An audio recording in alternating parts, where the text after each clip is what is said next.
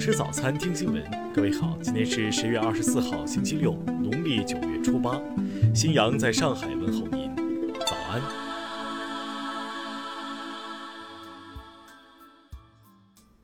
首先来关注头条消息。当地时间二十二号，普京以视频形式发表演讲。报道称，普京当天表示，莫斯科和华盛顿决定国际事务的时代已经过去了。就其经济实力和政治影响而言，中国正积极地朝着超级大国的地位迈进，德国也朝着同样的方向前进。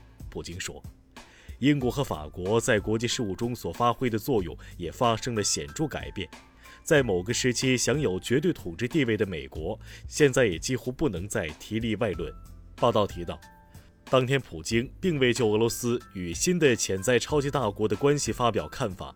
但他坚决反对世界指望俄罗斯逐渐衰落的观点。听新闻早餐知天下大事。在二十三号举行的外交部例行记者会上，赵立坚郑重宣布，由于英方违反承诺在先，中方将考虑不承认英国国民海外护照作为有效旅行证件，并保留采取进一步措施的权利。抗美援朝题材电影《金刚川》昨天上映，首日票房已突破五千万。导演之一郭帆分享了电影工业化的秘密，开机前就把跟特效有关的镜头全部虚拟拍摄出来。台湾一求职网站二十三号公布的调查显示，台湾中高龄上班族中有百分之八十二表示曾遭歧视，有约百分之八十九点六感到职场恐慌。今年年底前，京沪高铁将推出静音车厢。从十二月二十三号起，高铁票价将优化调整。京沪捷二等座初期最低票价四百九十八元，最高票价五百九十八元。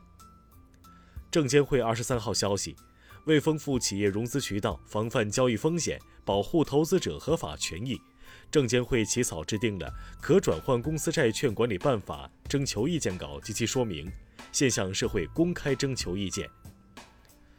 二十三号下午。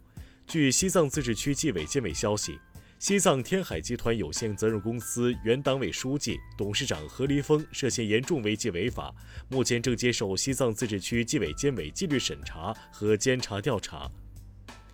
日前，一则钟南山院士团队体外研究发现复方板蓝根对新冠病毒有效的新闻及视频在网上热传。昨天，钟南山回应称，有人断章取义，将自己说的话扩大。近期，《中华人民共和国个人信息保护法》草案在中国人大网上公布，并向全社会公开征求意见。草案提出，基于个人同意而进行的个人信息处理活动，个人有权撤回其同意。下面来关注国际方面。据法新社消息，伊朗宣布制裁美国驻伊拉克大使，理由是后者的恐怖主义行为违背了伊朗利益。此前，美国将伊朗驻伊拉克大使列入黑名单。联合国官方二十三号宣布，利比亚冲突双方当天在日内瓦签署停火协议，决定从即日起在利比亚全境实行完全和永久停火。美大选最后一遍昨天进行，双方分歧深刻。特朗普称将亲自提前投票。世界贸易组织二十三号发布的数据显示，今年第二季度。全球服务贸易额同比下滑百分之三十，创下二零零八年金融危机以来最大跌幅。据法新社报道，美国驻土耳其首都安卡拉的大使馆二十三号表示，在收到关于潜在恐怖袭击的可信报告后，决定暂停驻土耳其的签证服务。西班牙首相桑切斯在当地时间二十三号的新闻发布会上警告民众。第二波新冠肺炎疫情下最为艰难的几个月即将到来。据韩国日报报道，第六十四届韩国小姐选拔大赛落下帷幕，二十二岁的大学生金惠珍夺得桂冠。与往届不同的是，此次决赛环节规则做出调整，要求选手素颜穿全套正装出镜。当地时间二十二号，美国《时代周刊》公布了其最新一期的封面。封面上方的杂志 logo Time 被替换成了 Vote。下面来关注社会民生。据武汉市江岸区官方微博消息，近日有网媒反映，胜利菜场要求女摊贩不超过四十五岁，男摊贩不超过五十岁，引发网民关注。对此，相关部门回应是企业自主行为，区市场监管局已约谈三家企业，要求企业不得违规设置不合理条件。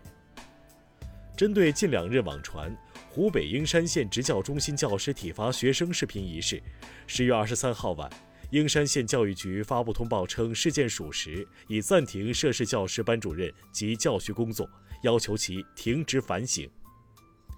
化妆品监督管理条例即将于明年一月一号起正式实施，业内人士表示将淘汰一批企业。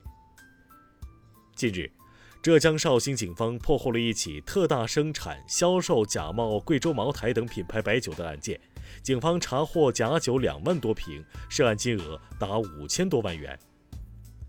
三十二岁的河南残疾人举重运动员田平广在集训备战期间突发重病住院。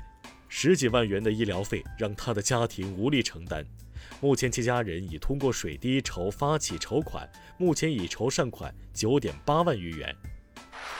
下面来关注文化体育，中超争冠组重头戏上海德比中，双方战成一比一，最终上港队通过点球决战，以总比分六比五晋级。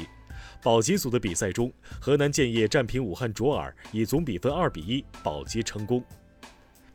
十月三十号，万冠军赛决斗师城将在新加坡室内体育馆擂响战鼓，拉皮库斯将挑战轻量级世界冠军李胜龙。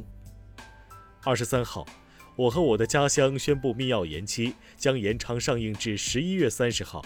同日，国庆档的姜子牙也宣将延长上映至十二月二号。